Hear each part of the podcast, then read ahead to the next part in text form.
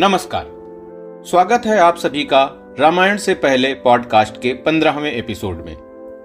रामायण से पहले पॉडकास्ट की पिछली कड़ी में हमने जाना कि कैसे देवर्षि नारद के द्वारा उकसाए जाने पर रावण ने यमलोक पर आक्रमण कर यमराज के साथ युद्ध किया। कई दिनों तक चलने वाला यह युद्ध अंत में ब्रह्मा जी की मध्यस्थता किए जाने के बाद समाप्त हुआ। अब चारों लोकपालों को हराने का प्रण लिए हुए लंका नरेश, कुबेर एवं यम को पराजित करने के बाद तृतीय लोकपाल वरुण देव के साथ युद्ध करने हेतु रसातल की ओर चल पड़ा। आइए जानते हैं, क्या हुआ जब रावण ने वरुण देव के लोक पर आक्रमण करने की धृष्टता की।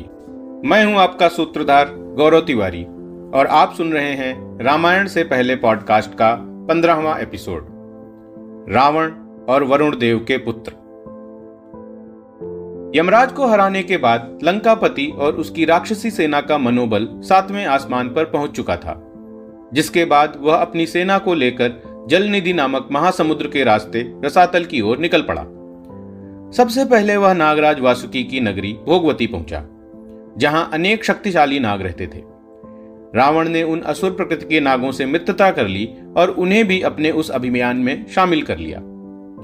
इसके बाद वे सभी मणिमयीपुरी की ओर गए, जहाँ ब्रह्मा जी से वरदान प्राप्त निवात कवच नामक महाभयंकर दैत्य रहते थे। उन्होंने रावण की सेना पर आक्रमण कर दिया। जब एक साल तक युद्ध करने के बाद भी लंका की राक्षसी सेना और निवात कवच दैत्य एक दूसरे को हराने में असफल हुए, तब वहाँ ब्रह्मा जी पधारे और उन्होंने दोनों पक्षों में संधि करवा दी।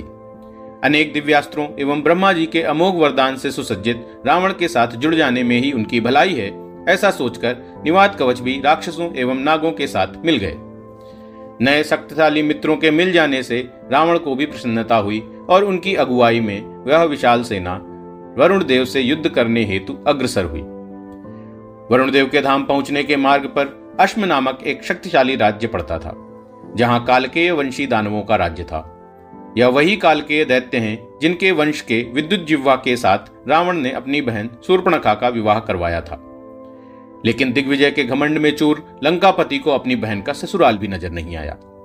जब बलवान कालकेयों ने वरुण देव के विरुद्ध युद्ध में लंका की सेना का सहयोग करने से मना कर दिया, तब क्रोध में अंधे हो चुके रावण ने न केवल पूरे अश्म साम्राज्य का संहार कर डाला, बल्कि अपने बहनोई विद्युत जिह्वा की भी निशन से हत्या कर डाली। रावण की ऐसी क्रूरता देख उसके पार्षद व सेनापति भी भय से काँप उठे। इसके बाद वे सभी सैकड़ों सैनिकों द्वारा रक्षित वरुण देव की नगरी में प्रविष्ट हुए। वहाँ पहुंचकर रावण वरुण देव के अत्यंत सुंदर महल को देखकर हतप्रभ रह गया।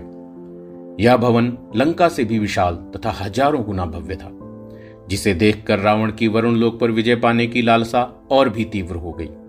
साथ ही साथ व्यभिचारी लंका नरेश की कुदृष्टि वरुण लोक में उपस्थित दिव्य कन्याओं पर भी पड़ी, जिन्हें विजय के पश्चात बलपूर्वक लंका ले जाने की वासना दशानंद के हृदय में उफान मारने लगी। रावण ने तुरंत एक द्वारपाल की वहीं हत्या कर दी और दूसरे को वरुण देव के पास जाकर शीघ्रातिशीघ्र उसके समक्ष आत्मसमर्पण करने का संवाद देने के लिए कहा। जैसे ही द्वारपाल भीतर पहुँचा, तब उसे पता चला कि वरुण देव तो महल में है ही नहीं।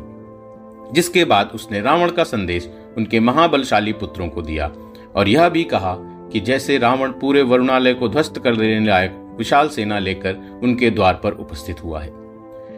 रावण की यह धमकी सुनकर वरुण के पुत्र व पौत्र गुस्से से जल उठे। एवं उसकी इस धृष्टता का दंड देने के हेतु मन की गति से चलने वाले अपने दिव्य रथों पर विराजमान होकर वरुण नगरी की सेना के साथ रावण का सामना करने के लिए आए। वरुण देव की सेना में गौ एवं पुष्कर नाम के दो अत्यंत तेजस्वी सेना नायक थे, जिन्होंने सबसे पहले रावण पर आक्रमण किया। उनके आक्रमण को देख रावण पुष्पक विमान पर आरूढ़ होकर आकाश की ओर चला गया और यहाँ उसके महोदर प्रहस्त आदि सेनापति वरुण देव की सेना के साथ भीषण युद्ध करने लगे। राक्षसी सेना के समक्ष वरुण देव की सेना अधिक देर टिक नहीं पाई और तुरंत ही पराजित हो गई। अपनी सेना को नष्ट होता देख वरुण पुत्र भी रावण का पीछा करते हुए आकाश मार्ग में पहुँचे और अपने दिव्य बाणों से रावण पर आक्रमण करने लगे। अकेले पड़ चुके अपने स्वामी की सहायता करने हेतु महोदर भी उस समय आकाश में जा पहुँचा और उसने यमदंड की भांति एक गदा से प्रहार कर वरुण पुत्रों के रथों को तोड़ डाला।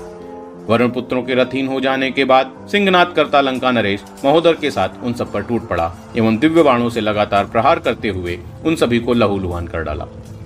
इस प्रकार अवश्य ही उनके पुत्र तथा पौत्रों की मृत्यु हो जाएगी, यह जानकर वरुण देव की पत्नी वहाँ उपस्थित हुई, और उन्होंने रावण को वरुण देव ब्रह्मलोक गए हुए हैं ऐसा बताया। साथ ही साथ उन्होंने वरुण देव की अनुपस्थिति में अपने पुत्रों की पराजय भी स्वीकार कर ली। इस प्रकार वरुण देव की पत्नी के द्वारा आत्मसमर्पण की घोषणा सुनकर रावण हर्ष से सिंहनाद करता हुआ अपनी जय जयकार करने लगा।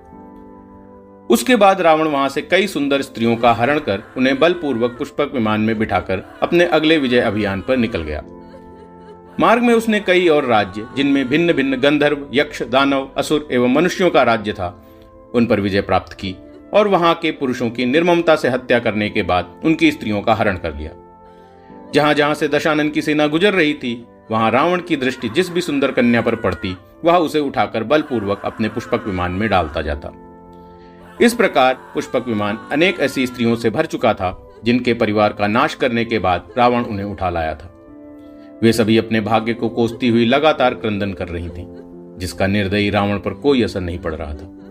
अंत में उन सभी ने अपने आंसुओं की शपथ लेते हुए रावण को शाप दिया। कि जिस घिनौने कार्य को करने में उसे इतना आनंद प्राप्त हो रहा है, वही घृणित कार्य उसकी मृत्यु का कारण बनेगा। और किसी स्त्री का हरण करने के कारण ही रावण का विनाश हो जाएगा। वह स्त्री कौन थी, जिनके अपहरण के बाद रावण का अंत हुआ, यह तो हम सभी को पता है। परंतु रामायण के उस महायुद्ध से पहले अभी और भी अनेक पाप रावण के द्वारा किए जाने हैं।